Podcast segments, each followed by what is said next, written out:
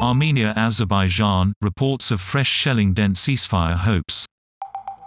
Fresh bombardments were reported within hours of Azerbaijan and Armenia declaring a ceasefire.